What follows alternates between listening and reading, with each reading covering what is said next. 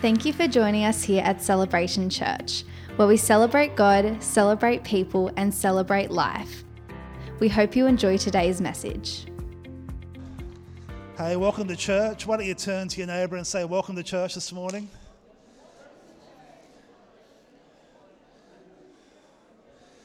Now turn to your other neighbour and say, Welcome to church as well.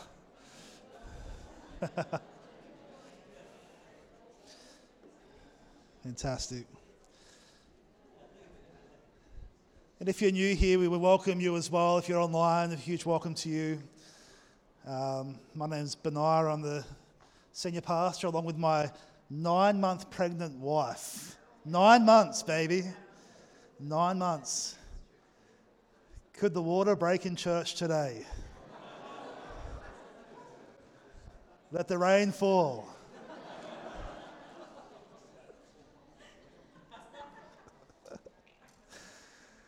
Let the rivers of living. No, no, no. That's good. We are at the stage uh, where if my wife gets up through the night, I'm going, is it time? Is it, is it time? Um, and when we had our first child, um, I made the mistake of getting to the hospital and saying to my wife, and if you know this story, enjoy it again. I had a whole bunch of different people say, you've got to make sure that you stock up on snacks because it can take a long time, uh, labour. And so we got to the hospital, and I said to my wife, You checked in now, let me just go down the road and get a snack. And I went to Coles or Woolworths, and it was in COVID time, and there was a lineup of 30 people at the front because there was one person in, one person out. You remember that time? Where it's like limited people. And I stupidly waited in that line for a long time. Got back in the car with my baguette, and it was a baguette with a, a can of tuna, great snack, and spinach and cheese. And I had about 15 missed calls from my wife. And I, I called her on the way to the hospital, and she's, all that she said to me was, Get here now. Hung up and I learnt my lesson, which is make sure you pack a baguette before you go to the hospital. uh, anyway.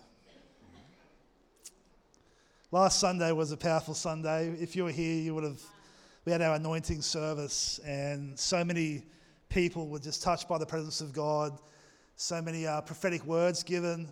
Um, we got some feedback from a lot of feedback, different people. Um, scarily prophetic words, uh, accurate, not scary as in scary prophetic, accurate words from different team, and you know it was a blessed service, and we're just going to build off that. So today, the next Sunday, and then, um, and just to let you know, the devotional starts next Sunday. So that's day one. So you got the link and get the paper copy if you don't have technology or, or you want to do paper, but it starts next Sunday and the fast starts next Sunday. So, preaching next Sunday is going to be a challenge because there's going to be a lot of hungry people in the room, probably. But just make sure you come with a good attitude. And some people won't fast food, so it'll be all, all fine. But in all seriousness, uh, last year's prayer and fasting was a really supernatural time in our church we saw more breakthrough in those two weeks um, and more miracles done in those two weeks than the previous whole year. It was really bizarre. It was our first time doing it as a church. And I thought to myself, why haven't we done this sooner? So this morning, I'm going to be just laying the foundation about the power of prayer and fasting. And fasting and prayer is not something that you have to be talked into. It, it shouldn't be that. Fasting and prayer should be a personal response to what you feel the Holy Spirit is wanting you to do, and then playing that role together in unity to see breakthrough. So this morning, just I preface it by saying that I'm going to, I'm going to try and teach a bit this morning, and I'm going to try and expand out why prayer and fasting are powerful and important.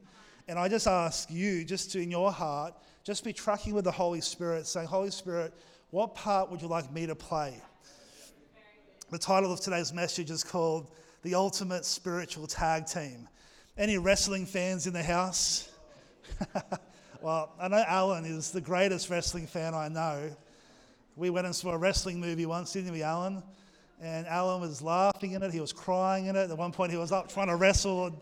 It was great. And uh, he's a passionate wrestling fan. And um, my son, little three, always oh, turning four in April, so he's getting get towards four now.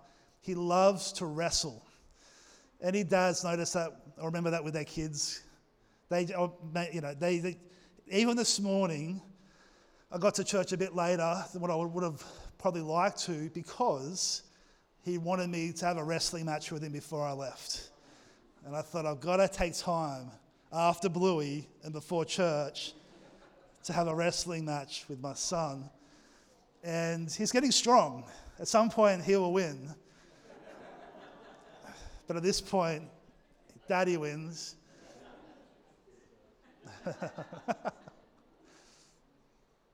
the thing is about wrestling is you have this thing called a tag team where, um, and I'm sorry for the wrestling connoisseurs in the room, basically it's when there's two people in a, a team and one is in the middle of the, the, uh, the octagon, no, the whatever it's called, the middle section, and they tag out somebody else, tag, and they come and jump on top and do the ultimate. What's the word, Alan? Yes, the ultimate bang, crash, move. Speak to Alan if you want more details about the moves. can help you. So, when it comes to spiritual things, prayer and fasting is like the ultimate spiritual tag team because one is the setup and the one brings the ultimate breakthrough. They go hand in hand. It's like a tag team combo. And in the things of the kingdom, in the spiritual realm, who he wants to be effective in the spiritual realm. Well, the way we do it is actually by this thing called prayer and fasting. And prayer and fasting is something that God actually, it's his idea. It causes breakthrough and encounter in both the spiritual and the physical. I'm going to talk about both those this morning. It says in Matthew chapter 6, verse 16, it says, and it's Jesus speaking, he says, When you fast, do not look somber as the hypocrites do, for they disfigure their faces to show others they are fasting. Truly I tell you, they have received their reward in full. But when you fast, put oil on your head or put deodorant on, is a modern translation potentially. Have a shower, wash your face, so that it will not be so obvious to others that you are fasting, but only to your Father who is unseen. And your Father who sees what is done in secret will reward you. Holy Spirit, we just thank you for your presence. We thank you for your goodness. We thank you that we join with angelic hosts this morning. We thank you that heaven uh, is watching and they are listening and they are being encouraged by being with your people. And we just invite you, Lord, have your way in this place. Holy Spirit, fill this church with your fire. Shake off the uh, mediocrity and the familiarity and the comfortableness. Cause this church to rise as a shining light in this state, in this nation, in this world, Lord. Move above and beyond our belief, even. Don't limit us. Don't, don't allow our, our limitations to limit you. Move above and beyond, Holy Spirit. In Jesus' name, amen. amen. So we see here Jesus is speaking about fasting, and what does he say? He says, When you fast, why don't you turn to your neighbor and say, When? oh, it's such a annoying word. Why? Because it's not if you fast, it's when you fast. Therefore, it goes from a suggestion to a command. Some people are good fasters, they're very, very rare. Most people are bad fasters. Why? Because fasting is hard. But the reality is this is that Jesus encourages us around the thought that when you fast, this is what you should do. I'm a big believer that there are certain breakthroughs in God's kingdom that can only come about when we fast and pray. There are certain things that God has for this church community that will only ever happen when we fast and pray. We're going to look at why in a second and how, and there's some biblical examples. But I encourage you that if you are new to fasting, it's actually okay. Be open to the concept because the Lord actually wants to teach you in your spiritual discipline when it comes to fasting. Now, I'll also say this, and I said this last year speaking on this topic, that I am not a medical expert, and there are certain people, uh, sorry, certain conditions that things like water fasting will affect in a negative way. So please don't take my word as medical advice. I'll give you spiritual advice, and you can take the, the physical stuff in your own stride. Does that make sense? I will not be responsible if you have an episode because the pastor told you to fast. Yeah, this is where you have to work out your walk. But I will teach you around aspects of fasting and why it's important and different ways you can fast. Um, for example, if you're diabetic, I don't think it's recommended, especially type 1, that you fast. Yeah? If you're pregnant, don't fast. If my wife said today, I'm going to do a 14 day fast, water fast, I would say, please don't do that. Eat as many burgers as you can, or broccoli, or whatever it is you want. Eat. So let me just preface this morning's teaching around that. You have to actually take it, take the spiritual elements, and then take your proactive response that's between you and the Lord. I won't even be asking you if you're fasting or not. If you're really grumpy, I might assume it, but it's not up to me, it's between you and the Father. So we have to look at the biblical words for fasting used in Scripture and there's Hebrew and Greek words. But the first word that I just want to speak about is actually the word um, sum or tsum. I don't actually know how to pronounce it. It's a Hebrew word. It's, it's used in Judges 20, verse 26. It means to cover over your mouth, to abstain from food, and the primary idea lies in your mouth being shut. Pretty simple, isn't it? The second one is this, is, is the word, uh, it's a Greek word called, and I'm going to, please, if you're a Greek uh, linguist, please have some grace. But the word nesteuo, this is defined according to the Thayer's Greek lexicon as to abstain as a religious exercise from food and drink, either entirely, um, if the fast lasted um, but a single day, or from customary, custom, customary and choice nourishment if continued for several days. I'll read that again because I botched it up. But according to Thayer's Greek lexicon, this word here means it means to abstain as a religious exercise from food and drink, um, either entirely if the fast lasted only a single day, or from customary and choice nourishment if continued for several days. Matthew chapter 4, verse 2 uses this word, this, this Greek word. After he had fasted for 40 days and 40 nights, he became hungry. Now, the thing is about this definition, and this is something I'm not going to get into a theological debate with you over, we have to work this one out, is if, according to Thayer's Greek lexicon, this Greek word actually means that for more than one day, you have an option to actually abstain from certain things, not just do water fasting. Does that make sense? So things like Daniel fast come into effect then. Uh, things like you might fast certain things in your life uh, that are going to, you know, going to cost you, because fasting is about less of me and more of Him. So if you say to me, Bernard, I'm going to fast church, for two weeks. I might say, well, that maybe not, I'm going to fast gossip. Okay, you can't fast sin. Like, I, I know, you're going to fast something that's going to cost you. Now, I'm not giving everyone an out because for some people, water fasting is too hard, so I'll just not have caffeine. No, no, this is between you and God.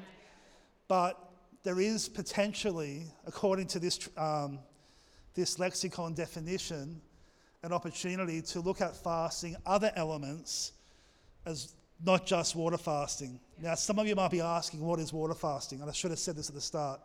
Water fasting is not abstaining from water. Water fasting is only partaking of water. So when you hear the word water fast, you're not fasting from water, you are fasting from food and you are just consuming water. The third word is this it's a word called nazar. It's a Hebrew word. It's found in Numbers chapter 6, verse 1 and 2. It means to separate, dedicate, and consecrate, to dedicate or devote oneself, to keep sac- sacredly separate. This term is used for living as a Nazarite or taking a Nazarite vow. It also includes abstaining from food, drink, and impurity. So we have three words there. One is talking about covering or abstaining from food. One is talking about abstaining from food and other customary choice nourishments. And one is speaking about being set apart as though you were holy.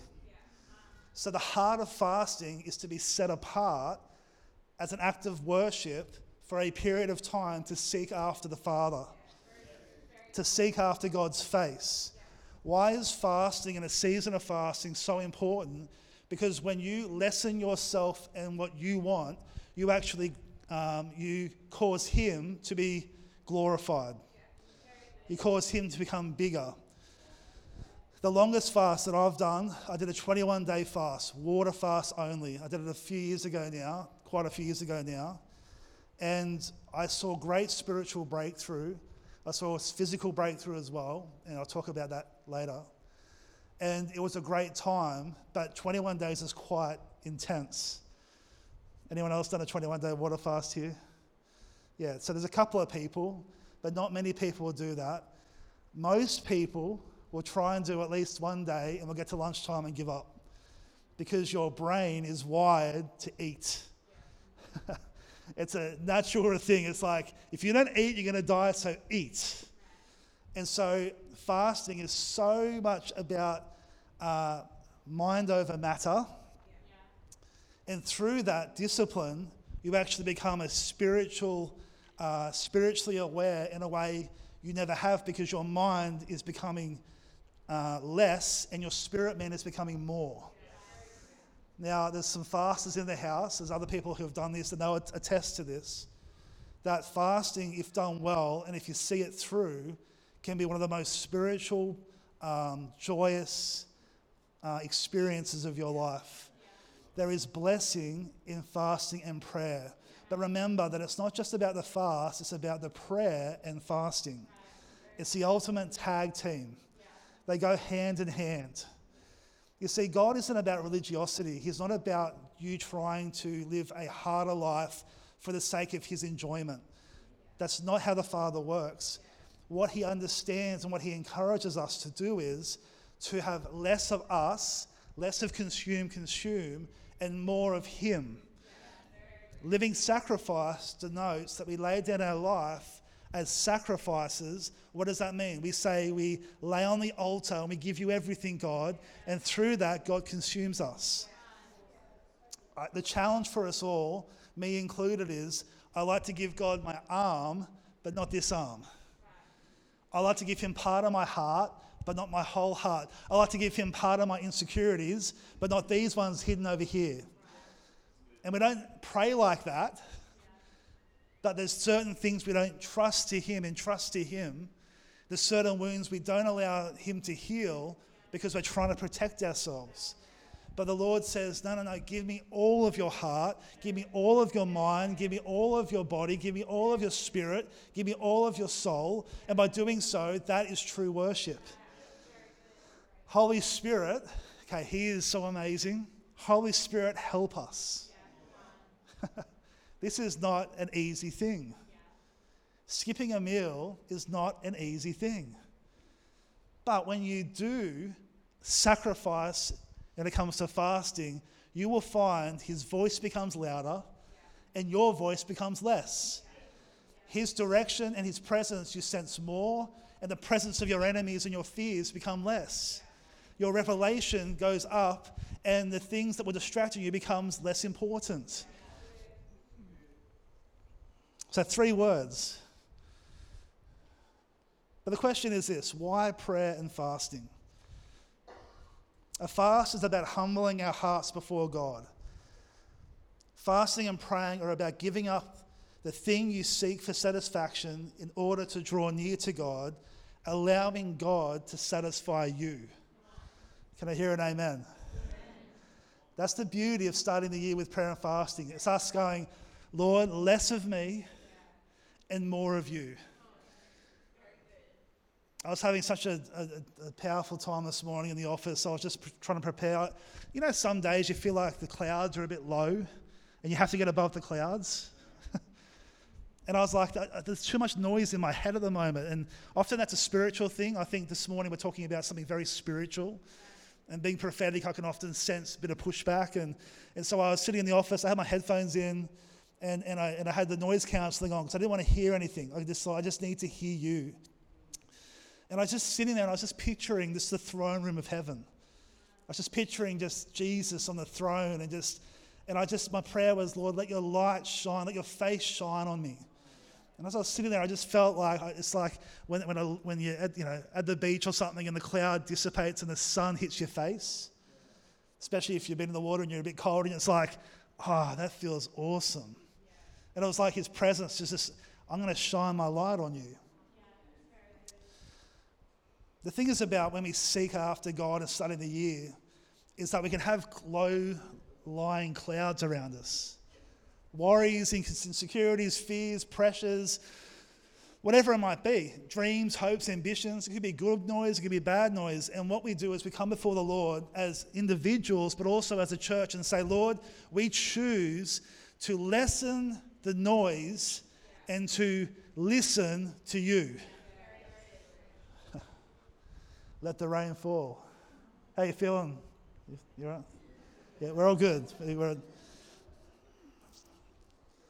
imagine that. Imagine in church. It just that'd be hilarious.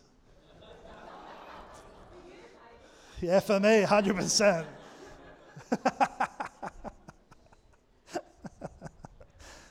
All right, so number one, why is fasting and prayer important? Fasting establishes more of Him and less of us. When we pray and fast, we draw near to Him. You know, fasting is the ultimate humility. Uh, I, I, just, I, I, can't wait for Vision. I mean, I can't wait. Vision Sunday is going to be awesome. A bit of an insight. You're going to hear me talking about um, becoming students again, students of His presence. And humility is such a massive thing. When we fast and pray, it's the ultimate humility. We are denying ourselves and taking up our cross. Fasting and prayer opens the doors to new levels of God encounter. Who wants new levels of God encounter? Some God encounters will only ever be experienced through the door of prayer and fasting. Think about that one with me. There are some God encounters, I believe, that will only ever be experienced when we pray and fast. And I actually think we can miss out on certain things when we don't actually take time and obedience to prayer and fast or pray and fast. 2 Chronicles 7:14 talks about those who humble themselves and pray and seek his face that God will hear from heaven and forgive their sins and heal their land. In Ezra chapter 8, verse 21, it says this It says, Then I proclaimed a fast at the river of Ahava, that we might humble ourselves before our God to seek Him for a safe journey for others, our children, and all of our goods. Who here would like a safe passage for your family, your children, for your connect group, for your marriage? Well, maybe part of the solution is to come before Him with some prayer and fasting. We see that in Ezra right here. So, fasting does establish more of Him and less of us. My prayer for my life and for my family and for our church community is that we would be a church that has more of Him and less of us. That when people walk into this place, that they would encounter more of Him and less of man. I don't want you to hear my words this morning. I want you to hear his voice. And it's okay with me if you don't hear anything I say, but hear something from him. And I've been in sermons like that where the preacher, like it's, it's like I'm writing notes, but it's nothing to do with what the preacher's saying. God's just speaking to me about something else. And it's because it doesn't actually matter. The wind isn't hearing what I'm saying, the wind is hearing what he's saying. You know, my prayer and, and my desire and my dream and my, you know, through this prayer and fasting, I encourage us to pray this together, is that when people walk into this place, that they are overwhelmed by his presence. they, they literally have that thing, you know, that touch of God in their heart. You know when God touches your heart and all you can do is cry sometimes? Or, or laugh, or just be free, or joy hits you, or healing. It's just, and it don't even, it's just, it's not even about how good the musos were, how great the sound was, how happy someone was at the door greeting. It, that stuff is secondary. Instead, there is such an evident touch of heaven that we just become conduits, we just become vessels of His presence that when you encounter someone in the car park and, and, and, you're walking in together, that already they're going, oh man, I'm getting a bit teary. I don't know why. But I know something's going on in my spirit. Who here dreams of a church like that? Well, this is how we actually step into it. More of you, Lord, and less of us. Have you noticed we're not a huge entertainment church? Have you noticed we're not putting on big entertaining things at the time so that we want God's presence. We want more of Him and less of us. Number two, prayer and fasting prepares us for what is to come. Jesus was led by the Spirit to a place of prayer and fasting in order to prepare him for ministry. Why don't you turn to Matthew chapter 4, verse 1? Is this okay this morning? Yeah, Matthew chapter 4, verse 1 says this. It says, Then Jesus was led by the Spirit into the wilderness to be tempted by the devil. After fasting 40 days and 40 nights, he was hungry. The tempter came to him and said, If you are the Son of God, tell these stones to become bread. And Jesus answered, It is written, Man shall not live on bread alone, but by every word that comes from the mouth of God. What an interesting story. This is before Jesus' ministry really took off the preparation for his ministry wasn't just to go into the wilderness and pray for 40 days. No, no, it was to go and fast and pray. Now, Jesus was perfect. He is the perfect leader, perfect pastor, perfect preacher, perfect everything, no sin. Yet he still had to go through the process of preparation. Let me ask you, church, how's your process of preparation going? And you know what? The wilderness is not always the devil trying to attack you. Sometimes it's the Lord leading you into the wilderness to prepare you. Whole other subject, but pretty awesome. Often we go straight into bashing the devil up. But maybe what happens if, what happens if, you think about this, Jesus comes to church and says, I'm in the worst wilderness season of my life. I am being tempted. It's tough. I tell you, most of us will go into spiritual warfare. We, we, we, we break off those chains. F- no, Jesus was led. He was led into that place. Why? Because in that place, he found an intimacy with God, the Father, that he had never encountered probably before. It equipped him to step into his actual ministry. It prepared him Acts chapter 13, verse 2 and 3 says this While they were still wor- while they were worshiping the Lord and fasting, this is the New Testament church, the Holy Spirit said, Set apart for me Barnabas and Saul for the work of which I have called them. Then, after fasting and praying, they laid their hands on them and sent them off. We see here two examples New, New Testament church, revival church, what we all want. And it says that twice A, they were pray, praying and fasting, and, and, and God speaks to them. And then B, to prepare themselves just to pray for someone. They prayed and they fasted and laid hands on. This is the power of preparation. I wonder, as a church, as we pray and fast together, what God is preparing our church for. What if there was a move of the Spirit on the other side of this that we've never encountered? What if there was a Jesus ministry that only ever came about through prayer and fasting in the wilderness? That's the faith I have. But also as individuals, what does God have for you through this season? And I believe great things. Number three, prayer and fasting causes breakthrough. Turn to your neighbor and say, breakthrough. There are some breakthroughs that only occur through prayer and fasting. Matthew 17, verse 20. You turn there if you like, or I can just read it to you, it'll be on the screen.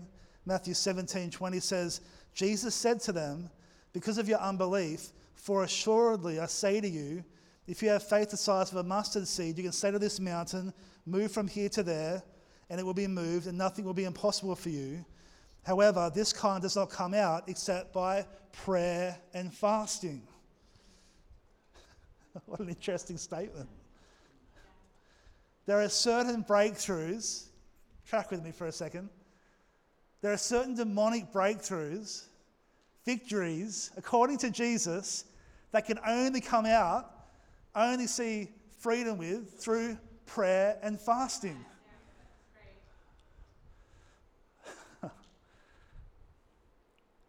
it's something to pay attention to. Why?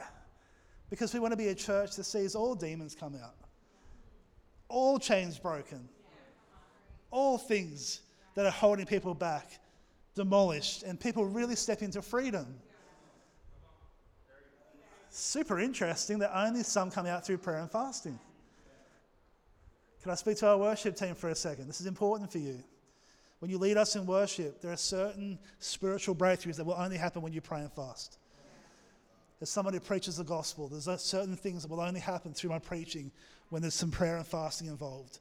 And in your life and under your ministries, there are certain things that will only occur through prayer and fasting. Can I hear an amen? Now, if you don't like that, I don't know, just read it yourself and you can pray and work that one out. Matthew chapter 4, prayer and fasting, uh, sorry, uh, point number four prayer and fasting helps us gain direction with major decisions. Who here needs direction with some major decisions in your life? Okay. In Acts chapter 13, verse 2, it says, While they were worshipping the Lord and praying, the Holy Spirit said, Sorry, while they were worshipping the Lord and fasting, the Holy Spirit said, Set apart for me Barnabas and Saul, to which I have called. In verse Acts 14, verse 43, Paul and Barnabas, sorry, Paul and Barnabas appointed elders for them in each church, and with prayer and fasting committed them to the Lord, in whom they had put their trust. It goes into our point before, but they prayed and they fasted before they chose who to put in places of authority. There are certain areas and uh, words and directions God has for you, and I would put it to you if you are facing some major life decisions, take some time to pray and fast. If you're wondering if you should marry that person, do some prayer and fasting over it. If you're wondering if you should take that job and you're not sure, do some prayer and fasting over it. Why? Because as we seek the Lord through prayer and fasting, breakthrough starts to occur. You're doing very well this morning. I can see a few, uh, a few tired faces, but you're doing well. We're nearly there. The fifth thing is this Prayer and fasting causes us to be healthy spiritually, emotionally, and physically. When we fast, we rid ourselves of toxins in our bodies, soul, and spirit. Okay, so last year, epic message I preached on the benefits of fasting physically for your body and spiritually. I say it's epic because it was epic. Go back on our podcast, January last year, and have a listen if you haven't heard it, because we go into the science of fasting. Any science type minded people here? You will enjoy that one. Because it actually, so often, scripture will mimic the spiritual with the physical. And fasting is a great example of that. Now, this is where my, I'm not a scientist or I'm not a medical professional, but I have done a lot of research into fasting, a lot of podcasts, a lot of reading, a lot of studies. Let me give you a quick oversight. When you're sick, the last thing you feel like doing is eating. True? When I was a kid, when you got, like a stomach bug and you would get the, the vomiting bug, my mum would always say, You have to eat lemonade ice blocks. Anyone else, parents do that? Anyone not have parents that gave you lemonade ice blocks when you were sick? Okay, all right. I don't know why, maybe there was some thought behind that, but the benefit of getting sick was that those lemonade ice blocks were yours in the freezer, and your siblings could not touch them unless they got sick. And the way they, got, they had to show it by vomiting. No vomit, no ice blocks.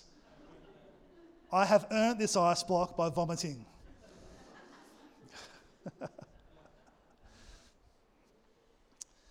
but the thing is, naturally, when you're not feeling well, you'll find often that your body doesn't actually want to eat. You see this also, like with your pets. You see it with your pet dog or pet cat, where you can tell there's something up because they stop eating.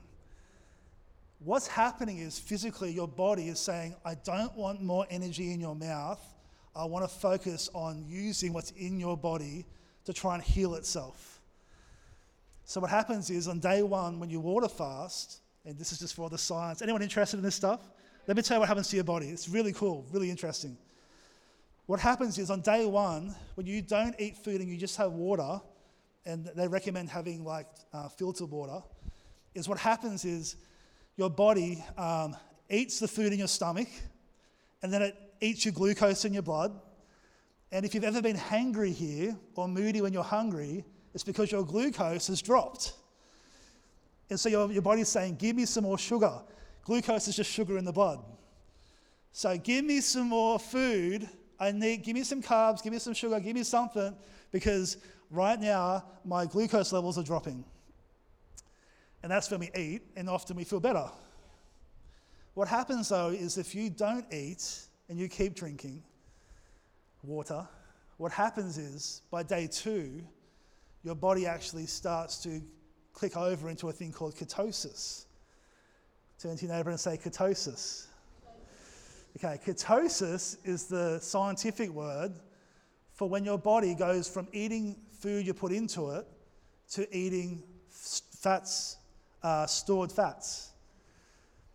And your body actually goes from burning carbs and glucose in your body to actually burning your fat reserves. And a weird thing happens in that process a couple of things. One is this your hunger goes away. Anyone who's fasted more than three days will tell you this. After three days, mainly your, your hunger will dissipate and you won't be hungry anymore when I fasted in our house, and last year I did 15 days of fasting, and I don't mind saying that as an example, just throughout the year, my wife would tell you that when she would cook, she would often say, Oh, I'm sorry, I'm cooking. I would say, Bring it here, I want to smell it. And I would stick my face into her food and take the biggest, this smells delicious. It's reminding me that food exists. But in my body, I wasn't hungry. Why? Because my body was now eating fat through a, a process called ketosis. Anyone heard of the keto diet? Keto diet is you cut out carbs, you cut out sugar, you only eat fats, and your body goes into a state of just eating fat from your body because you don't have any glucose or sugar coming in to your body. Does that make sense? So you go into this state of not being hungry. So Jesus was hungry after 40 days. But you know why he was hungry after 40 days? Because when your body runs out of fat, that's when your hunger returns. So he would have been really shredded by the end of 40 days. So when the devil said, Have some bread, he would have been like, Yeah, Subway sounds awesome right now. The other interesting thing that happens is when your body starts to eat fat, because you haven't eaten for three days, your hunger goes away, but then your body goes into a state called autophagy. And autophagy is the state where your body will literally search through all your cells and start to eat the damaged cells in your body. It will reserve the good cells and it will eat the damaged cells. Yummy, yummy, yummy. your body then starts to heal itself through a process called autophagy. It affects your brain health, it affects your physical health. If you have skin psoriasis, often it will heal because your body goes, Where can I start to heal you? This is God's creation. It's really cool. This starts to happen after day four or five. And you'll find people, and this is documented now, people will have injuries from their teenage years, like a knee injury, and they'll go, Wow, my knee's really starting to throb. And what's happening is the body's going, I'm going to actually go and heal your knee after all these years. Because when you eat food, your body's focused on trying to process all that energy. But when you don't give it energy, it starts to use itself for energy. Bad cells and fat reserves. And starts to actually heal itself from chronic illnesses. Super interesting. Now, this again, if you're a doctor here, please, I don't want to offend you. If you're a podcast listener, like everyone go and do your own research. But there has been a lot of studies around this. Another cool thing that happens after day four is you get human growth hormone. And human growth hormone is what actually causes you to grow. When you're a kid, my, my son right now, every time I see him, he's getting taller and taller. He has his, uh, his human growth hormone is really charging up. When you actually fast, that increases often by 500%. Super interesting. Now, it doesn't make you taller. I'm sorry. I'm sorry, Nat. I'm sorry.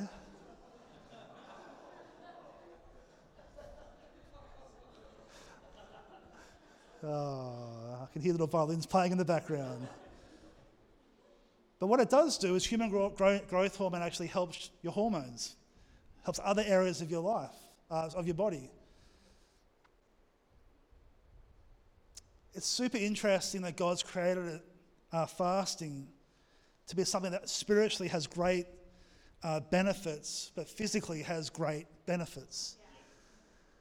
Again, if you have a, a, history of eating disorders or if you have medical conditions, please, you've got to take this stuff um, as a separate type of advice. But if you're not that, this could actually be something that could actually help you physically.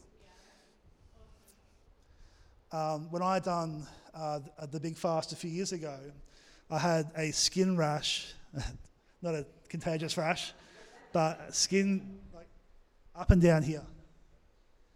It was like, it was really weird. I put cream on it, couldn't get much breakthrough with it. But during the fast, that cleared up. Why? because healing was starting to take place inside my body. So when we actually take time to pray and fast, we have these physical benefits, we have spiritual benefits. Toxins start to come out, because that's the other thing. Just a heads up, I missed it. But on day, kind of end of day one, day two, when your glucose drops, you know you're stepping into ketosis because your breath gets really bad and toxins start to come out of your body, which are very unpleasant. It's, and, and it comes out of your body through your skin. Weird, hey? So you get a bit stinky. If we were to do a, just a pure water, two week pure water um, fast as a church, Sunday would be a bit stinky. Because toxins are being released from your body. You know, even after not eating, after two weeks, you'll still probably have bowel movements. How incredible. It's stuff in your body, in your system that sits there for years and years that never gets a chance to get flushed. I know, a bit gross, hey?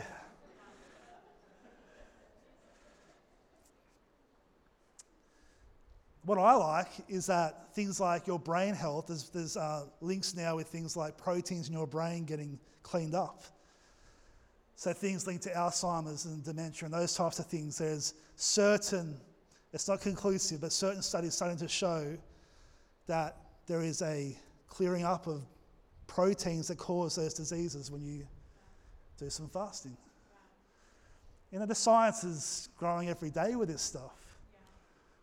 But the thing is, as Christians, We can look at the physical science and be like, oh, that's really cool. But we actually have to go, hey, this is actually a spiritual thing with physical benefits.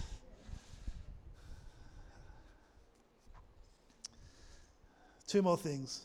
Prayer and fasting creates unity. Psalm 133, verse 1 Behold, how good and pleasant it is for brothers and sisters to dwell together in unity.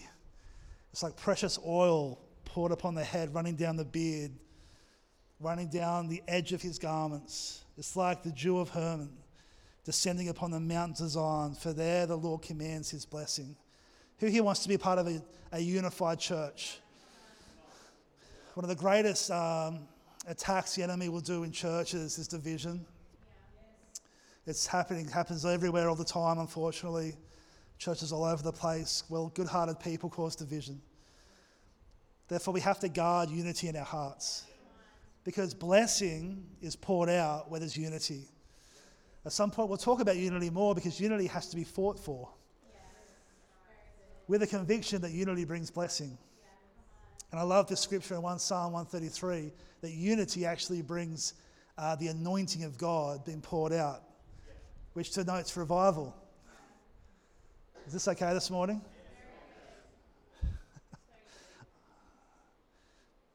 When we do something collectively like prayer and fasting, we actually create unity as a church.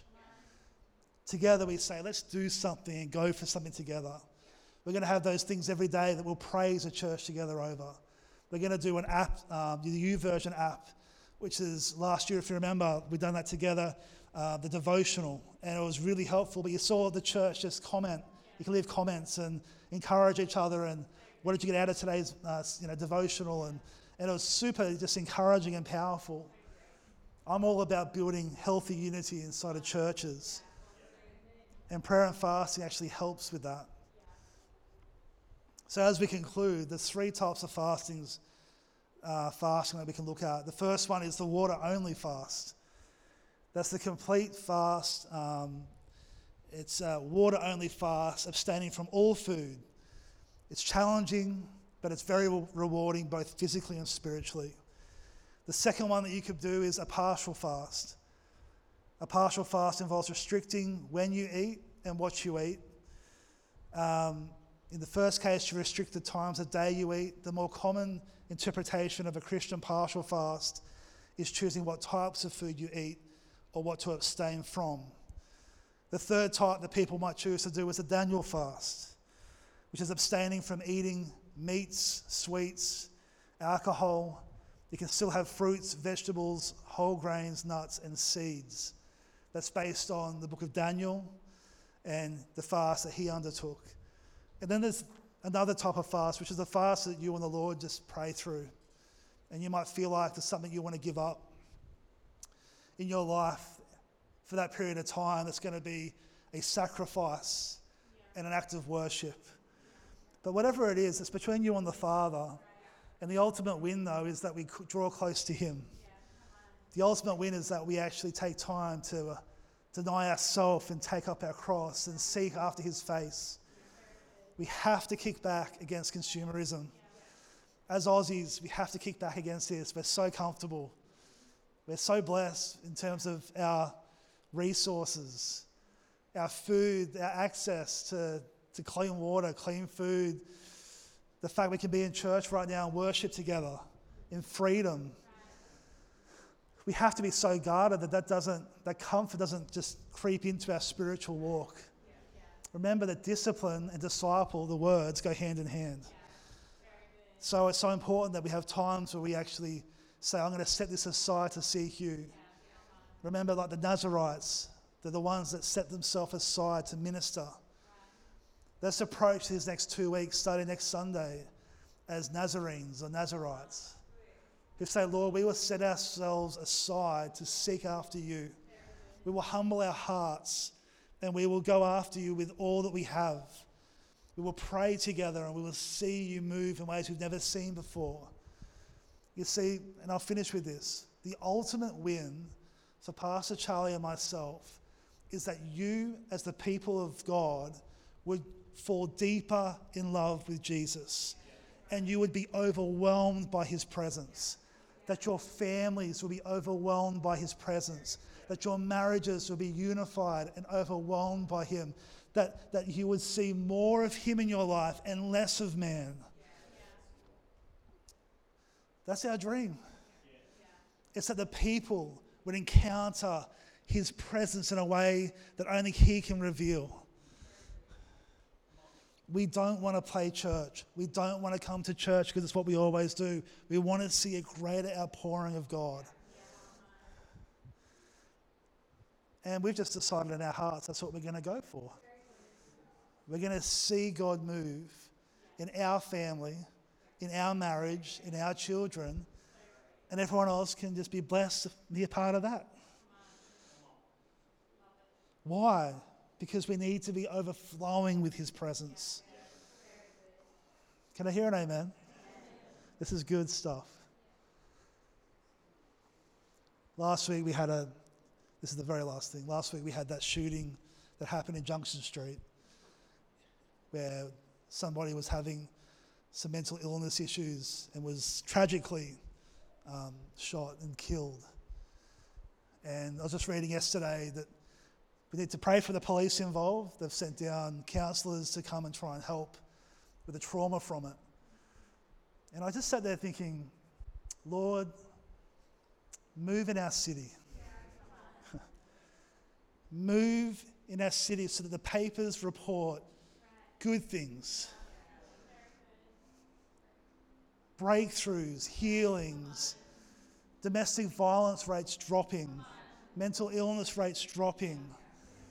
Come and overflow um, our city with your presence. And we'll get out of the way. Come and pour out your spirit. And the part that Celebration Church can play in this is just by saying yes to God. Yes, Lord, come and move. And our prayer and fasting is just, it's just a gesture and a token of, Lord, we come before you. We're serious. We're not religious Christians. We're serious about seeing you move. And move in such a way that it overflows from the, from the ground, the bores under the ground here, overflows spiritually and touches the city, and touches the homes, and touches the schools. Let your river flow through this place. And I just feel like the Lord is just humbling my heart so much. Like I just, less of me, God. Who cares about my opinion? Who cares about my. It's, I've told my wife, I don't care. I, I used to have dreams of being like, Lord, I want to be like at the forefront of a revival. I said to my wife this week, I said, I just want to be in the room. I'm happy just to be in the room. cares whether my name is known or not. It doesn't matter. My introverted side says, awesome as well. But it doesn't matter that my son would be in the room when God's presence is moving. That your children and grandchildren and your marriages and, and your neighbors could come in. And before the preaching even starts, they, they see there's tears down their face because God's presence is moving. Well, what happens if I told you, church, this is God's normal for us? It isn't a pipe dream, but it's up to the rivers the wells to unblock. Unblock, Lord. Unblock our hearts. Unblock our hearts. Unblock our minds. Unblock. Uh, if there's unforgiveness, guys, this next two weeks, deal with it. If someone's hurt you, deal with it. If there's fear, deal with it. If there's addictions, deal with it. How? God, I give it to you. And let the rivers flow. Let the rivers flow. Let the rivers of life and revival and freedom flow in the streets. I just don't want to wait and have that in heaven. Make the Shoalhaven heaven. We've already got heavenly beaches. Let's have heavenly, heavenly moves of God. Why don't we stand to our feet? I'm going to ask my, my heavily pregnant wife to come up here, please heavenly pregnant wife. Heavenly, heavenly pregnant wife. Why don't we close our eyes? Let's just commit ourselves to Him. If you're in this place and you just know your heart is just far from God, and you know that your heart isn't close, and you this morning just want to say, but I just want to commit my heart to God afresh. Or maybe it's your first time. You want to ask Jesus into your life as your Lord and Savior and be close to Him. Why don't you just, if that's you, why don't you just put your hand up as everyone has their eyes closed and say, Yeah, I want to get my heart right with God this morning. Awesome. I see that hand there. I see that hand there. Is there anybody else? You just want to make sure your heart's right with God in this place. Let's pray this prayer of commitment together with those who have their hands up. And if you put your hand up, let's pray this from your heart too. Say, Heavenly Father, I thank you for sending Jesus to die on the cross for my sin. And this morning, I ask you, Lord Jesus, to be first in my life. Come into my heart. Forgive me of my sins. And I declare, Jesus, that you are Lord and you are Savior. Holy Spirit, come into my life and help me walk with Jesus every day. Amen. If you prayed that prayer, or if you're online and you pray that prayer, come and talk to someone. Come and get some support. YouVersion is a great app on your phone. Find the new Christian plan and make sure you walk with God every day. Just close your eyes for me, church, just where you are. Thank you, Jesus.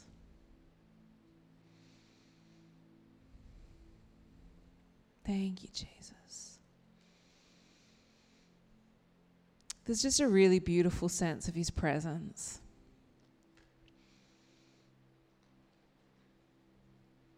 And I just want to take a moment just for your heart and your spirit to dream again with Him. As Pastor and I was sharing about what this church is called to be, you know, the atmosphere, the presence, the, the breakthrough, the moments of, of God encounters and truth and people getting set free and healed. I just get a sense that there has been disappointment for those of us in the room that have believed for that for so long. And I just want to give you a moment again just to breathe in his presence. Dust off the disappointment. Dust off maybe the dreams and the things that haven't happened or are not yet fulfilled. You know, when there's people in this in this room and I can see your faces. I'm not going to call out your names, but I can see your faces You've been in this church for decades. And you've sown faithful prayers of faith and expectation for your families, for this city, for your workplaces. You've had moments of, you know, believing God for the big things, and then you've had moments of just feeling discouraged when it hasn't happened. I just feel like the Holy Spirit is just encouraging your heart to dream again, believe Him again, that the day is not done, that He is not finished, that He has not forgotten, that there are words and there are promises that He's spoken over you that might not have come to pass, but it doesn't mean that He's not finished yet. So if that's you in this place, I just ask you just to open up your hearts afresh. Open up your hands if you feel comfortable as a sign of, of your surrender in this moment. And I just want to speak into your spirits. Father God, you know. You know the people in this room that have unfulfilled dreams, unfulfilled promises, but specifically to do with this city, specifically to do with family members, to do with individuals that they're in contact with, to do with schools, to do with workplaces, to do with this church and this building itself, God. I just ask, Holy Spirit, that you just fan into flame again, that you remind them, that you bring into their mind and vision and the words, the promises, the things that you've spoken, God, that you would encourage their hearts again, that they would dust off the, their shoes, that they would dust off their coats for the ones that, you know, maybe didn't accept or didn't. Um, didn't receive the word of God. Maybe it was a timing thing or a season thing, whatever it is, God, that they would just dust themselves off again, pick themselves up, that they would arm themselves right now with the sword and the shield and say, I'm going to believe. I'm going to believe, God, that you are not done, that you are not finished, that you want to use me, that you've actually placed things inside of me to speak. You've placed prophetic words for me to, to call into account, to call forward, God. I pray that you start to stir stir hearts again, to start to stir spirits again, to be so unsatisfied with common, to be so unsatisfied with normal, to be so unsatisfied with the ebbs and flows of weekly routines, that they would just feel again just this roar inside of them to go, oh, God, come on.